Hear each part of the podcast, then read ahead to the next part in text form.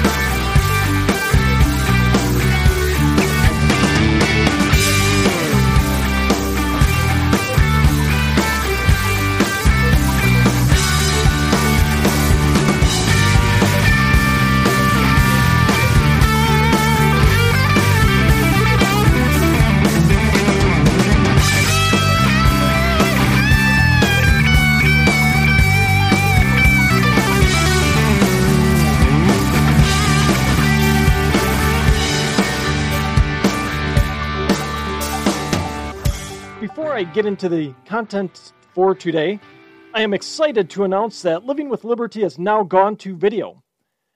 Video will be available on Rumble. Living with Liberty is the channel to search for. We'll still have the audio only version available everywhere you've already been listening to the show. We're just adding the video component. We're still up in the air yet as to whether we'll go to YouTube or not. More to come later on that piece. I was involved in an interesting discussion in a friend group about the impact of canceling student loan debt. Any way you look at it, it's not good. Canceling the debt, that is, especially when you factor in how the easy money the U.S. government has given out in the form of student loans over the past 30 years has already bloated the price of attending college. In the last 20 years, private schools have more than doubled in cost well, out of state tuition has almost tripled, and the state in state tuition costs have nearly quadrupled. The lack of any control over how the feds dole out college loans has led to these massive increases in the cost of attending college. Anytime the government touches something, anytime they get involved in the market, prices go up. We need to look no further than how they've meddled in the health insurance market prices have gone up. They've gone up substantially. You hand out a bunch of loans, irrespective of the ability to pay it back, prices soar. College is not immune to the laws of supply and demand. You put a bunch of money out there. People now can see that uh, they can afford college potentially, especially with these loans. They grab the money and go to college that takes away more, uh, fills up the colleges more. There's less seats available. Prices go up. Pretty pretty simple. Uh, economics, you know, law of economics there. Uh, this money that's that's the feds just keep handing out. Uh, like I said, there's low barriers to obtaining it. There's no uh, ability to to, uh, for the government to look at uh, someone's career path that they want to get educated for, let's call it, and and to look at that and take that into account and whether they can pay it back or not. They just give the money out. Here's you're going to college. What's the income? Okay, you qualify for for um, student loans. So they give it out, and prices at colleges go up. We now have 1.6 trillion dollars in outstanding student loans, loans that were made with taxpayer dollars, mind you. That's that's money that you and I have loaned out as citizens of this country. We pay the taxes. The government just, well, take that back. They, I guess they do just print it, but eh, at some point we're on the hook for that money. It's it's tax it's taxpayer dollars that have been given out for these students student loans. And it's these taxpayer funded loans that the Biden regime wants to cancel the debt on. Now remember, all debts are paid either by the borrower or the lender.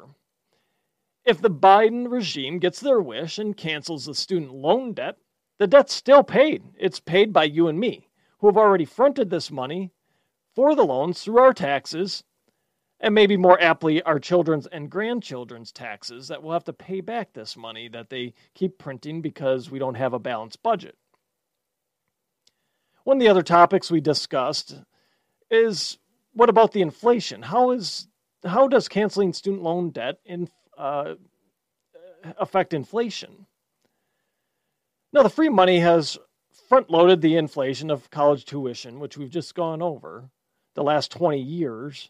We've seen, depending on whether it's private or in state tuition or out of state tuition, you know, sometimes, uh, like I said, double, triple, or quadruple price.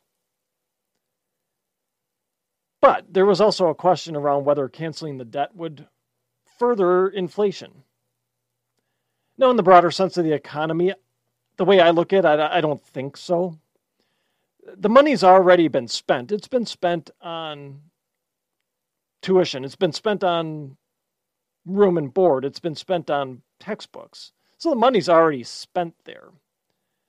And one of the assumptions I'm basing this uh, on is if you have somebody that uh, has a lot of student loan debt, they're not paying those loans back now as it is if they're they're seeking to get it canceled, or they are putting off some other um, purchase or something to that effect where they would, uh, you know, food. I don't know, but the, that money's already being spent elsewhere. I mean, I, I guess people would be making the a choice between do I eat or do I pay my student loan, I mean, that's pretty easy. You're going to pay for food, right?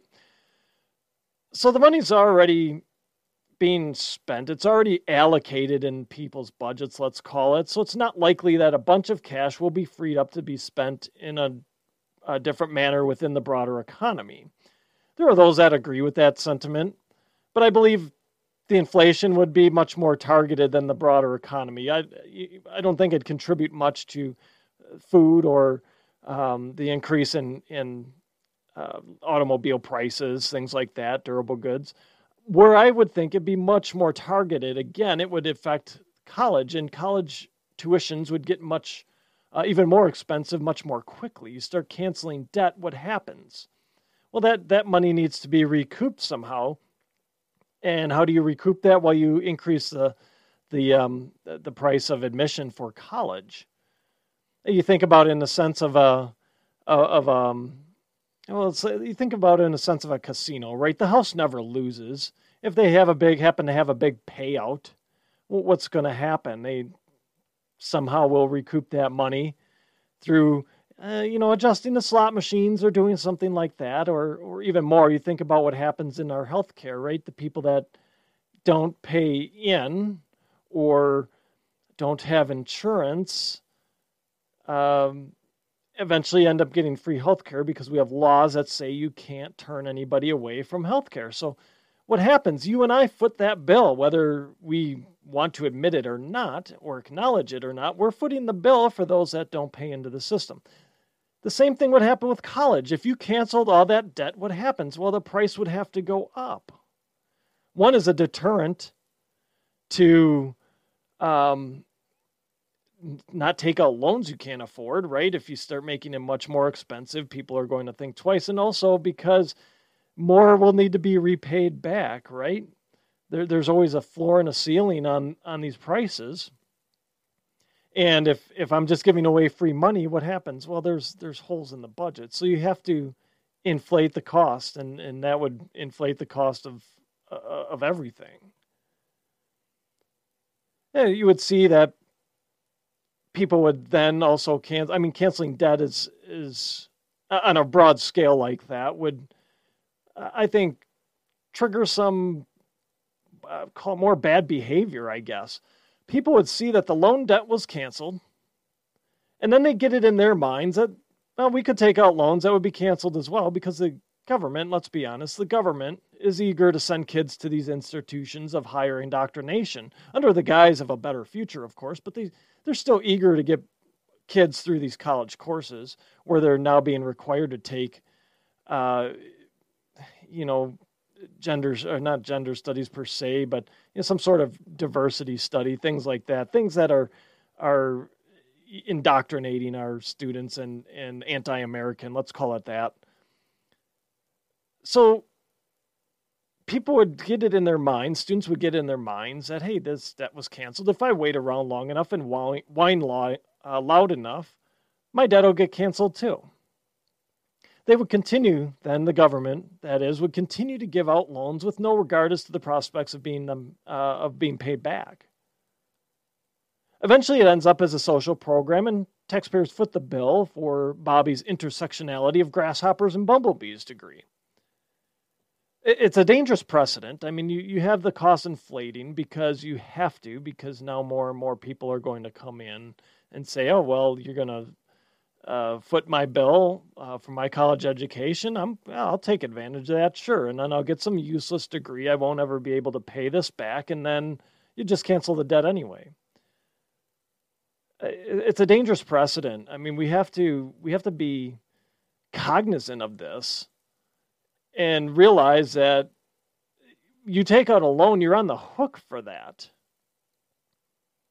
Uh, that that's just how it goes. You you can't just absolve yourself of any accountability to repaying back a loan because it ends up being too much because you got a degree that didn't have any value to it whatsoever, and now you you're stuck at some you know, job where you're you're not making you know anywhere near what what that degree you know what the uh, value is uh, in your career that you would need to have uh, pay back that that college education, that college loan. So eh, this just sets a bad precedent. It's it will further just explode the cost of college. It'll eventually it might make it to the point where college then becomes inaccessible to to the people that the these loans that that the government wants to give out willy nilly are are supposedly trying to help.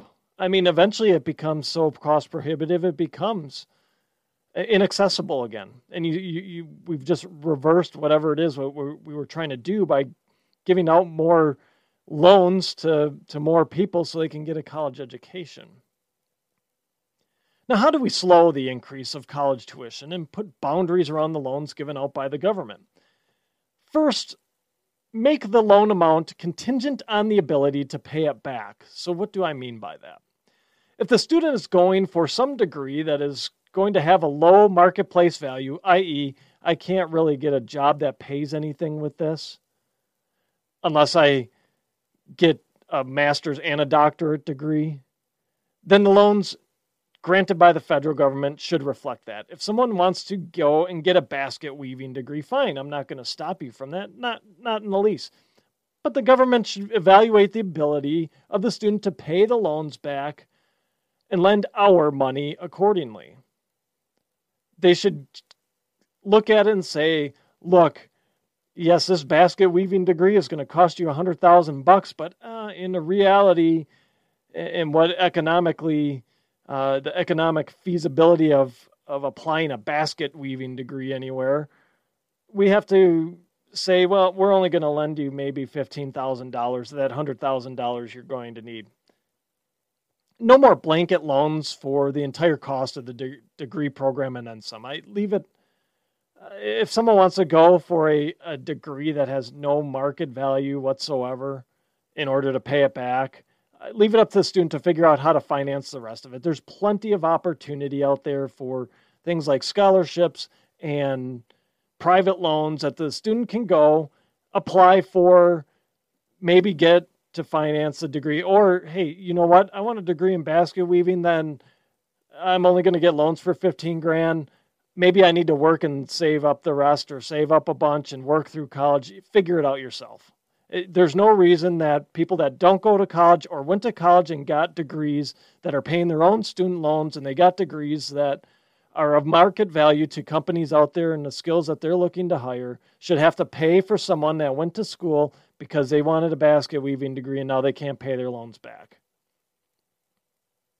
If the student goes to school and says they're going to school for something that's in demand and that has a high ability to pay back the loan in the future, something like engineering, computer science, supply chain, which I'm in, then it may be a better fit to loan the entire amount needed for the degree.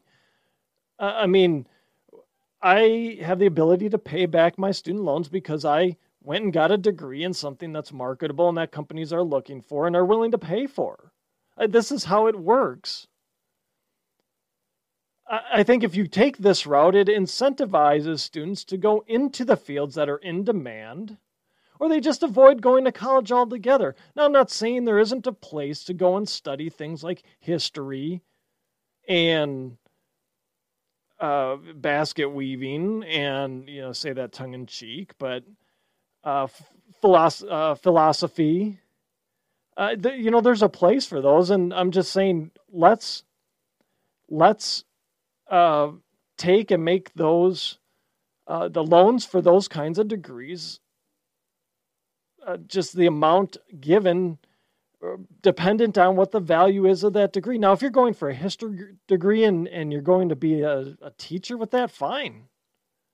Right? I mean, okay, you, you need that history degree to be go, go become a history teacher at the high school level, or you want to go on and get a doctorate and be a professor of history, fine. There's there's obviously a marketable a future for that, loan accordingly. But if you're just going for a history degree because I don't know what else to go to school for, I get my history degree and I'm still, you know, out as flipping burgers somewhere. Well, then we have to look at that.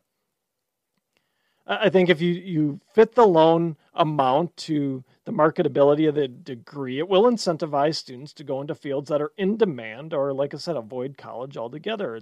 It'll weed those out that are uh, that really shouldn't have been in college to begin with. Second thing to, to bring down the cost of college is encourage more students to go into the trades. We have to uh, pull back the, the pressure and the demand on the four year institutions and send more people, uh, encourage more people, not send them. The communist countries send them. They tell you what you're going to do when you grow up. Uh, but, but encourage them to go into in demand uh, in, in demand industries plumbing, electricians, welding, truck drivers, all those are fields that are in demand. Encourage students that those are viable options. They provide a great middle class living standard.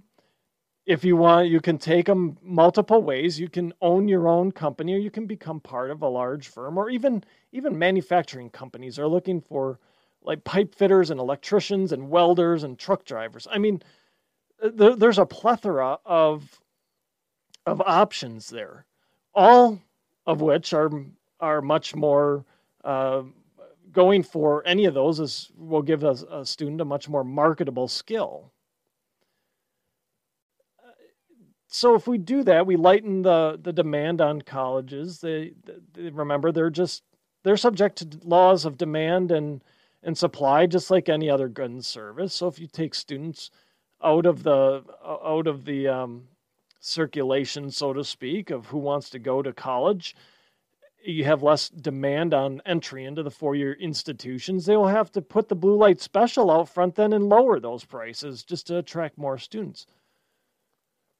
Lastly, encourage, uh, encourage kids to take a gap year or two. Spend some time working or finding an apprenticeship. It's not a bad deal a fair amount of college debt is racked up by the aimlessness, uh, aimlessness on the student's part. I don't know what I want to do. I was just felt under pressure to go to college, so I just picked something. I didn't like it, so I picked something else. And now I'm five years into this. I still don't have a a direction or a degree and I'm still working on it, or I drop out after two or three years with a ton of debt because I didn't know what I was doing or I didn't belong here to begin with. That that's a, a big part of racking up college debt is just just the lack of focus on what we want to do or what our you know what students want to do. We pressure kids to make a decision at 18 what they want to study and devote their life's work or career to and many have no clue at 18 they they, they don't have any clue about tomorrow still at 18 and we're telling them here make a choice that's going to affect the rest of your life. And oh by the way now there's financial consequences to that hurry up and go to college. Uh, there's no reason to pressure anybody to go to college. You see, I think a year or two to experience what the real world has through apprenticeships, through a, some sort of other job, will give most students a, a different perspective. It gives them as, as much of a, an ability to explore likes and dislikes as going and spending a ton of money on college classes. It'll give them a sense of direction as to what career path they want to take. So it's a, a gap year is a viable option. Uh, it's something we should probably encourage more, especially for those. Not all, uh, you know, there's a lot of students that that see uh, or know what they want to do after high school. There's just as many that don't. And, and some of them, like I said, it's the pressure to go to college. Well, not they they don't necessarily have to. They might get into an apprenticeship and say, "Oh, yeah, I like that," and then go to a trade school to to get the education necessary to boost their pay in that certain field. There, there's a multitude of options. We've we've focused so much on pushing kids to four year schools, at least half of which probably shouldn't be going. And there are other viable options that we just need to promote more and, and make it known to students that these are viable career paths for you in the future. Okay, whatever platform you are catching the show on today, please hit that subscribe button. That way, you'll get notified when new shows are available. If you are enjoying today's show, please give it a five star review. And if you can't give it a, si- a five star review, send an email to me, Ryan at livingwithlibertypodcast.com. I'll read your less than five star review on the show. We aren't like the censoring leftists here. I don't mind poking fun at myself. We'll have a little comedy, a little fun. I laugh at myself all the time. It's, it's what keeps you humble, I think, keeps you real and and keeps life real and fun. All right. So right on cue, Elon Musk closes the deal for Twitter, and Democrats lose their minds and start calling for more rules for social media platforms. Elizabeth Warren decided to put this tweet out. She said, or tweeted this, I should say. This deal is dangerous for our democracy. Billionaires like Elon Musk play by a different set of rules than everyone else, accumulating power for their own gain. We need a wealth tax and strong rules to hold big tech accountable. So, how does uh, that make Elon Musk any different than a politician? Accumulating power for their own gain and play by a different set of. Anyway, we will pick that apart another day. The wealth tax, we'll, we'll pick that apart another day too. There's just so much stupidity here. I'll address, like I said, I'll address a wealth tax in the future. I'll address the different set of rules. Elizabeth Warren seems to think that um, billionaires play by the same. It's the same set of rules that the political elitists play by. Give me a break. Like I said, just so so much stupidity here. It just goes to show how economically inept our elected officials are, and and how uh, how tone deaf they are. Really, uh, just hypocrites. Anyway. So the point here I want to focus on is this tweet ending with the wanting to hold big tech accountable. The Democrats want to hold big tech accountable because they want it to remain their mouthpiece. They want big tech to be the mouthpiece of the Democrat Party. They've had such a stranglehold on it for so long now. Musk buying Twitter has opened up the promise of it returning to a town square of sorts where many ideas can be propagated, where everybody's ideas can be put out there without fear of censorship or being pulled down or banned from the platform. Now, that sort of free thinking doesn't comport with the Dems' ethos of controlling everything, to control the messaging, to make sure that anything that could be a hypo- or hypocritical, yeah, and still got that on the brain. Anything that could be critical of what they've done to destroy the country, it needs to be censored in their mind. We need to, they need to erase it. They need to dump it down the memory hole. So because of this, because this this um, uh, Musk buying Twitter threatens their control of a platform that I think in their minds uh, they think they have a right to and they're the only ones with the right to it, they now uh, issue louder and louder calls to hold big tech accountable and to put in place strong rules to make sure big tech is held accountable. Now, funny, the funny thing is here, how, and it's how these calls weren't there when the Hunter laptop story needed to be buried. or when 10% for the big guy needed to be buried. Nope.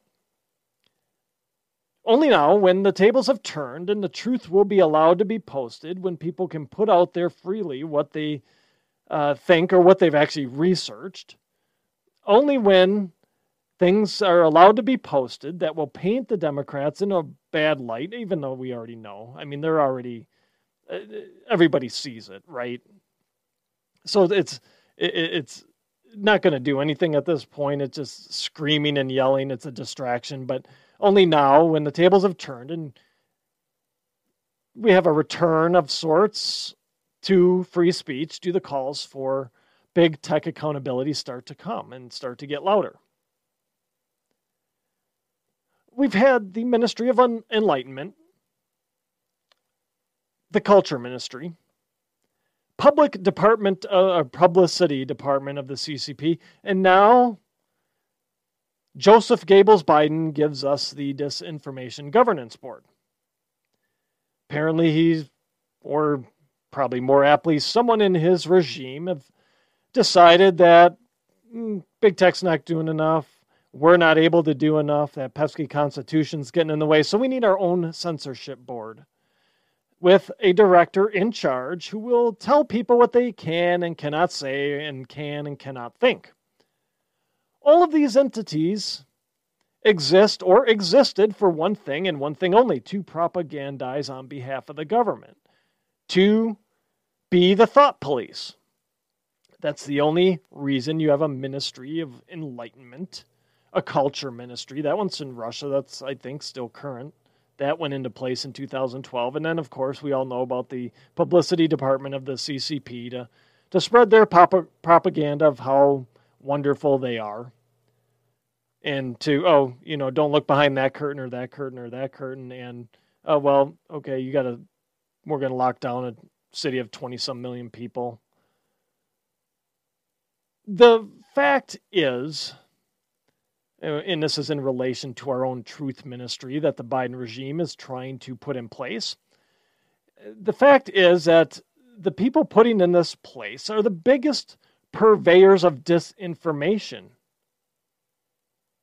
that is that I guess is funny. Is it ironic? I don't know, but the people putting wanting to put this in place are the biggest purveyors of disinformation. They're the ones lying to us day in and day out, and it's laughable that they have this idea now to put in place a disinformation governance board. Are they going to utilize it and apply their own uh, press conferences to it?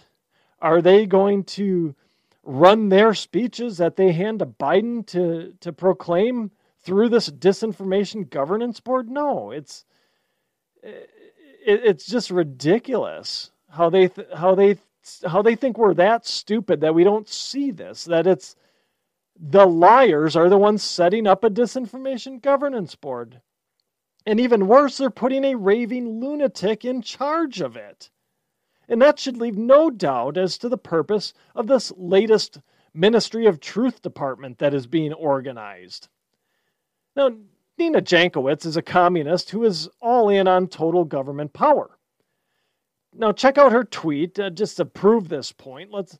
I've got her tweet here from March of 2020 at the beginning of the pandemic. Goes like this. Anyway, Long story short, I think we may be too free spirited to comply with social distancing recommendations unless they're forced upon us. So force away, lock us down. Now imagine how this lunatic, who obviously does not believe one bit in personal freedom or responsibility for that matter, would react or act as the head of a ministry of truth. How would they how would Nina Jankowicz, what kind of lens would she put around uh, the the posts coming through on social media or the eh, call it independent journalists because we know legacy media will be all in on this.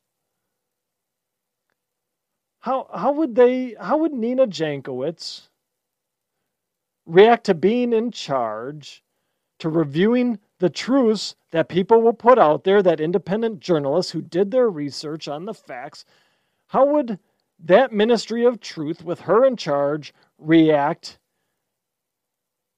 when they need to counter the lies, the truths that are being put out there?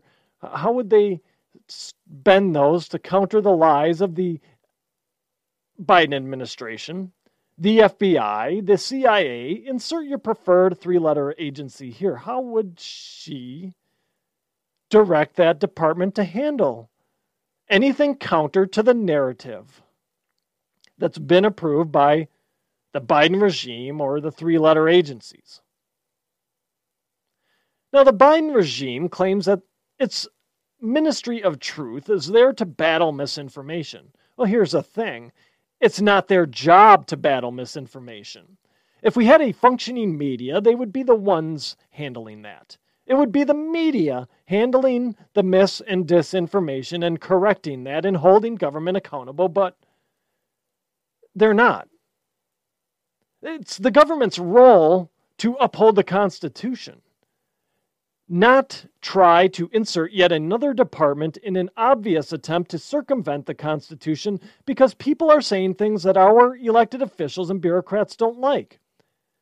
The Biden Ministry of Truth is being set up because the government doesn't have the independent journalists in their back pocket shilling for them like they do with the trained circus monkeys in legacy media. Biden is setting up the Ministry of Truth to try and rewrite a revisionist history of his utter debacle of an administration. That is the point here, one of them anyway. It wouldn't stop at social media posts, this, this Ministry of Truth it would reach its tentacles into our history books. It would further feed the talking points to the legacy media outlets who would dutifully print and report them as facts on the evening news broadcasts or in their printed newspapers or online newspapers. The Ministry of Truth most certainly would crush the independent journalist outlets. They wouldn't be allowed to speak freely anymore. Everything would be labeled as disinformation or misinformation and scrubbed from the record all, all of this, all of this, I believe, part of this ministry of truth that the Biden regime wants is an attempt to cover up how awful this presidential administration has been and to further try to implement totalitarian rule in the United States.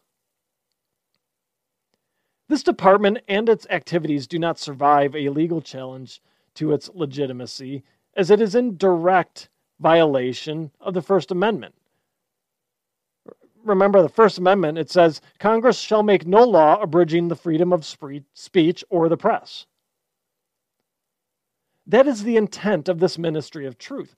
We, the people, need to be in the ear of our legislators, reminding them of that fact, that they need to take action to uphold the Constitution, that we expect and demand them to uphold the Constitution. Summer is right around the corner, and now is the perfect time to pick up a few new wardrobe pieces. Head over to Living with Liberty Outfitters, where today through the 6th of May, you will get 15% off your entire purchase. Show off your Patriot pride with some new Living with Liberty gear. Head to livingwithlibertypodcast.com and click the store link. All right. We are heading toward a recession.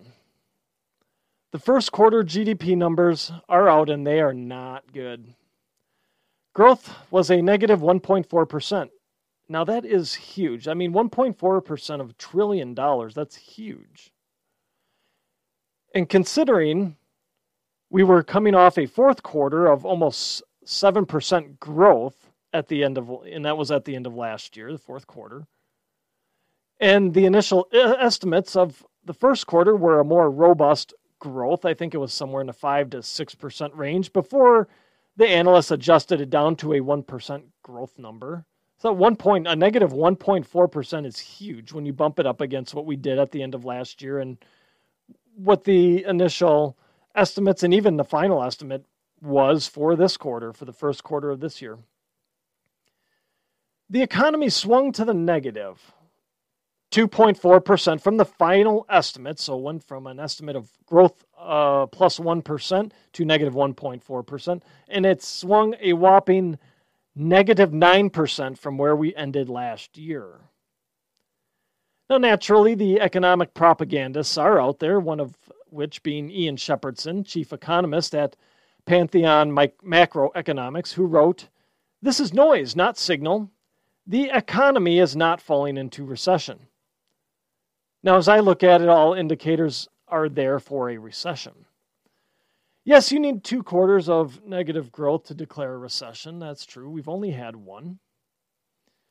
But there are forward looking indicators that you can look at, that I look at, and they're pointing to a recession. One of those indicators is the freight market. Right now, the freight market is cooling off, and projections are for uh, more softening of the market in the back half of this year and we're almost halfway through the year, so that's coming up quick.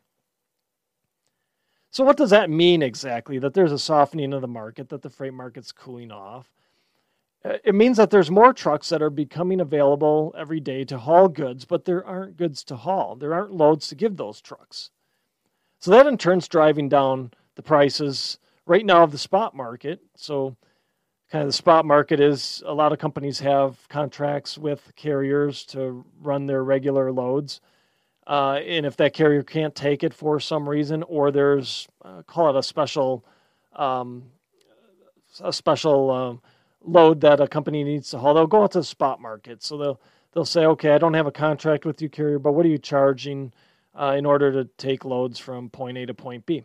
Well, there's a softening in that because more and more trucks are coming available. So the, there's less, and that means there's less freight being hauled. There's less, um, more trucks and less freight. You start to see the prices drop. To me, that says we might be at the start of a recession here. Freight is one of those indicators. From a good standpoint, we might be starting to tip towards having an overabundance of inventory. Yes, I realize there are plenty of empty spots on shelves still, and we still have some shortages and we're still going to have things like this bird flu that's that's been knocking out uh, chicken, uh, you know, the the chickens and turkeys and all that.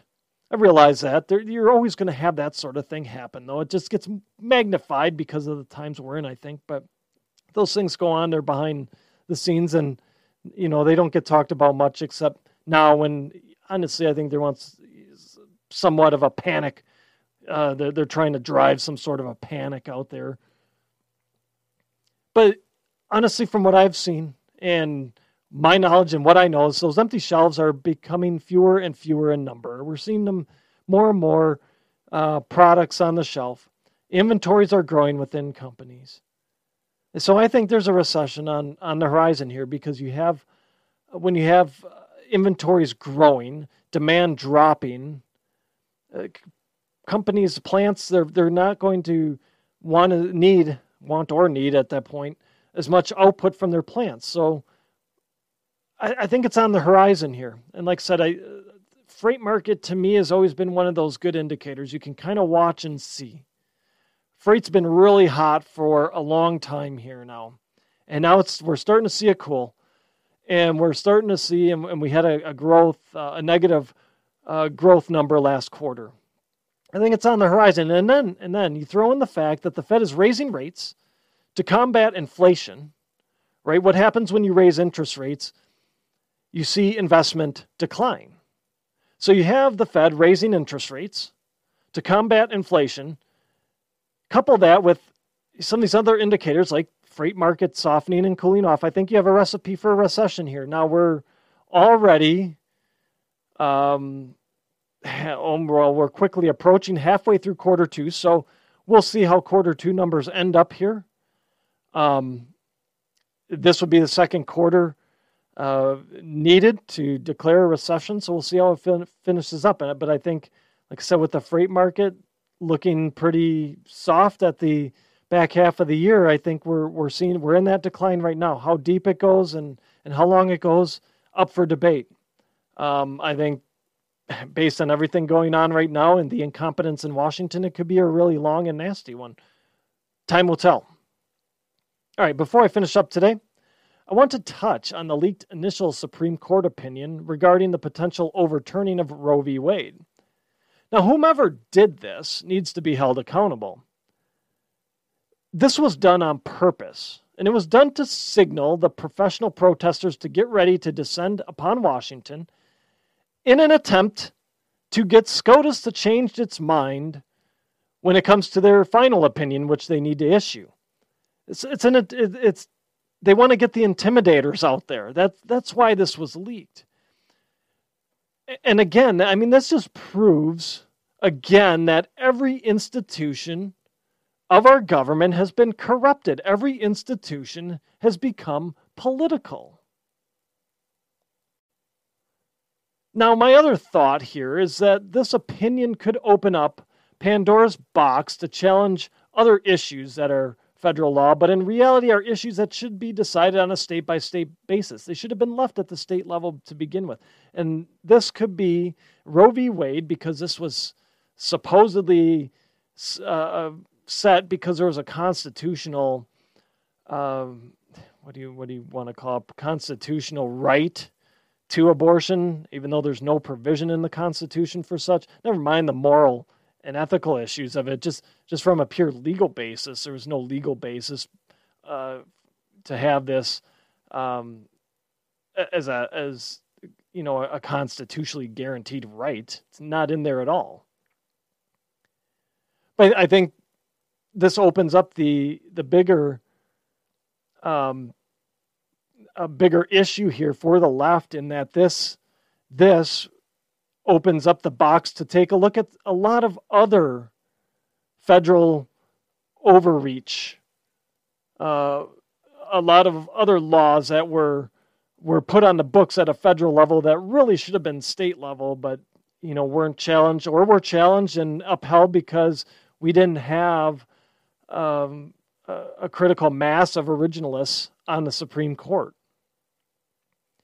The left, their whole aim is to centralize government. They want to take the power from the people and the states and transfer it to the federal administrative state to, to have that strong federal central government of control.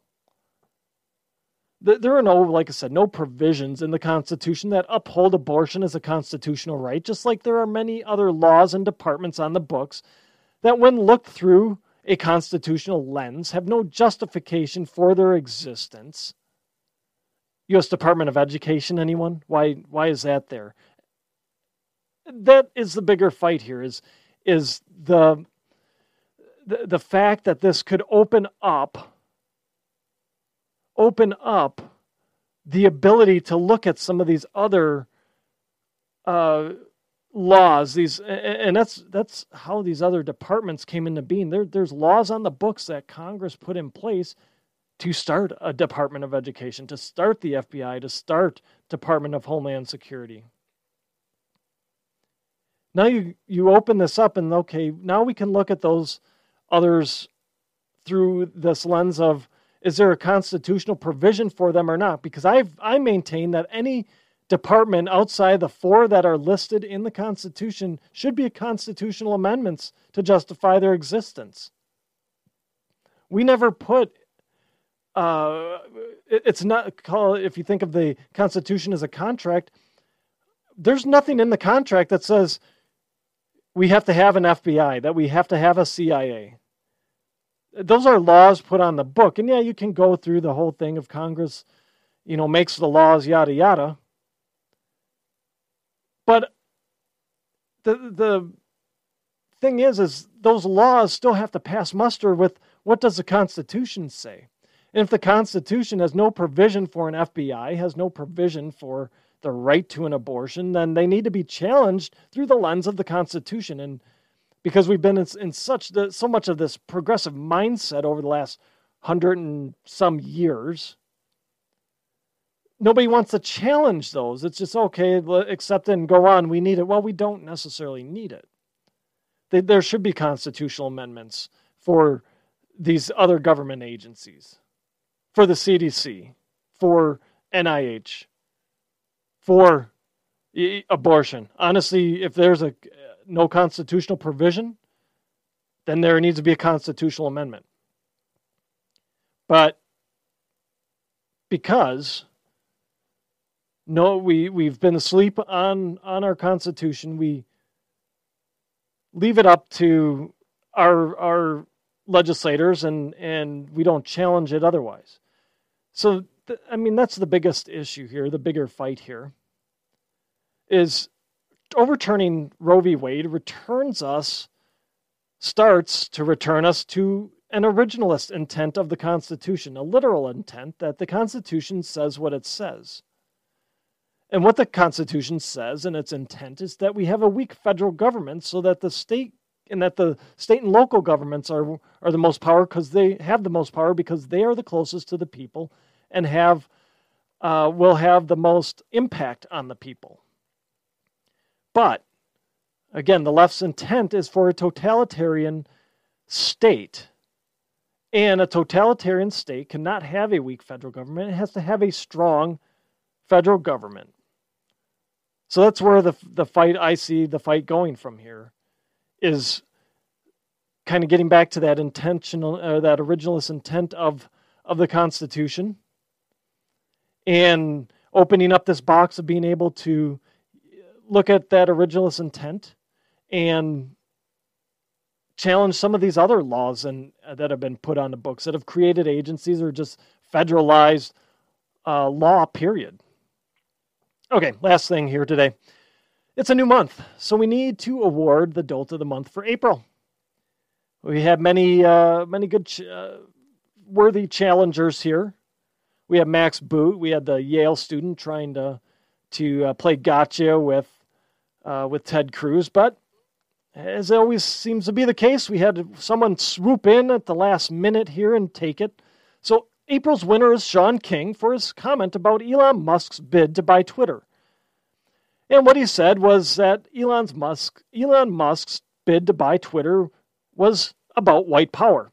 Now, mind you, this is coming from the white guy who has made a grifting career out of culturally appropriating blacks, thereby being the very living definition of white power. So, congratulations to Shaun King, Living with Liberty's Dolt of the Month for April.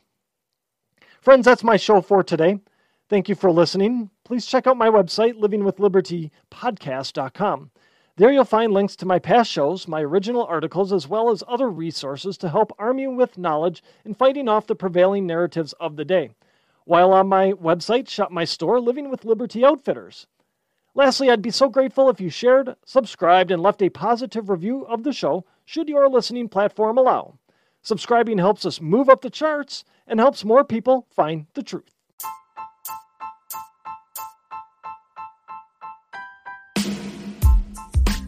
I appreciate you spending part of your day with me. Please help us spread the truth by sharing my show and website with friends and family, as well as on your social media accounts. My website is livingwithlibertypodcast.com. Also, let's connect. Follow me on Parler my handle is at livingwithliberty. You can also email me. The address is ryan at livingwithlibertypodcast.com. Liberty isn't a given. We must fight to protect it. Working together, we will do exactly that. Until next time.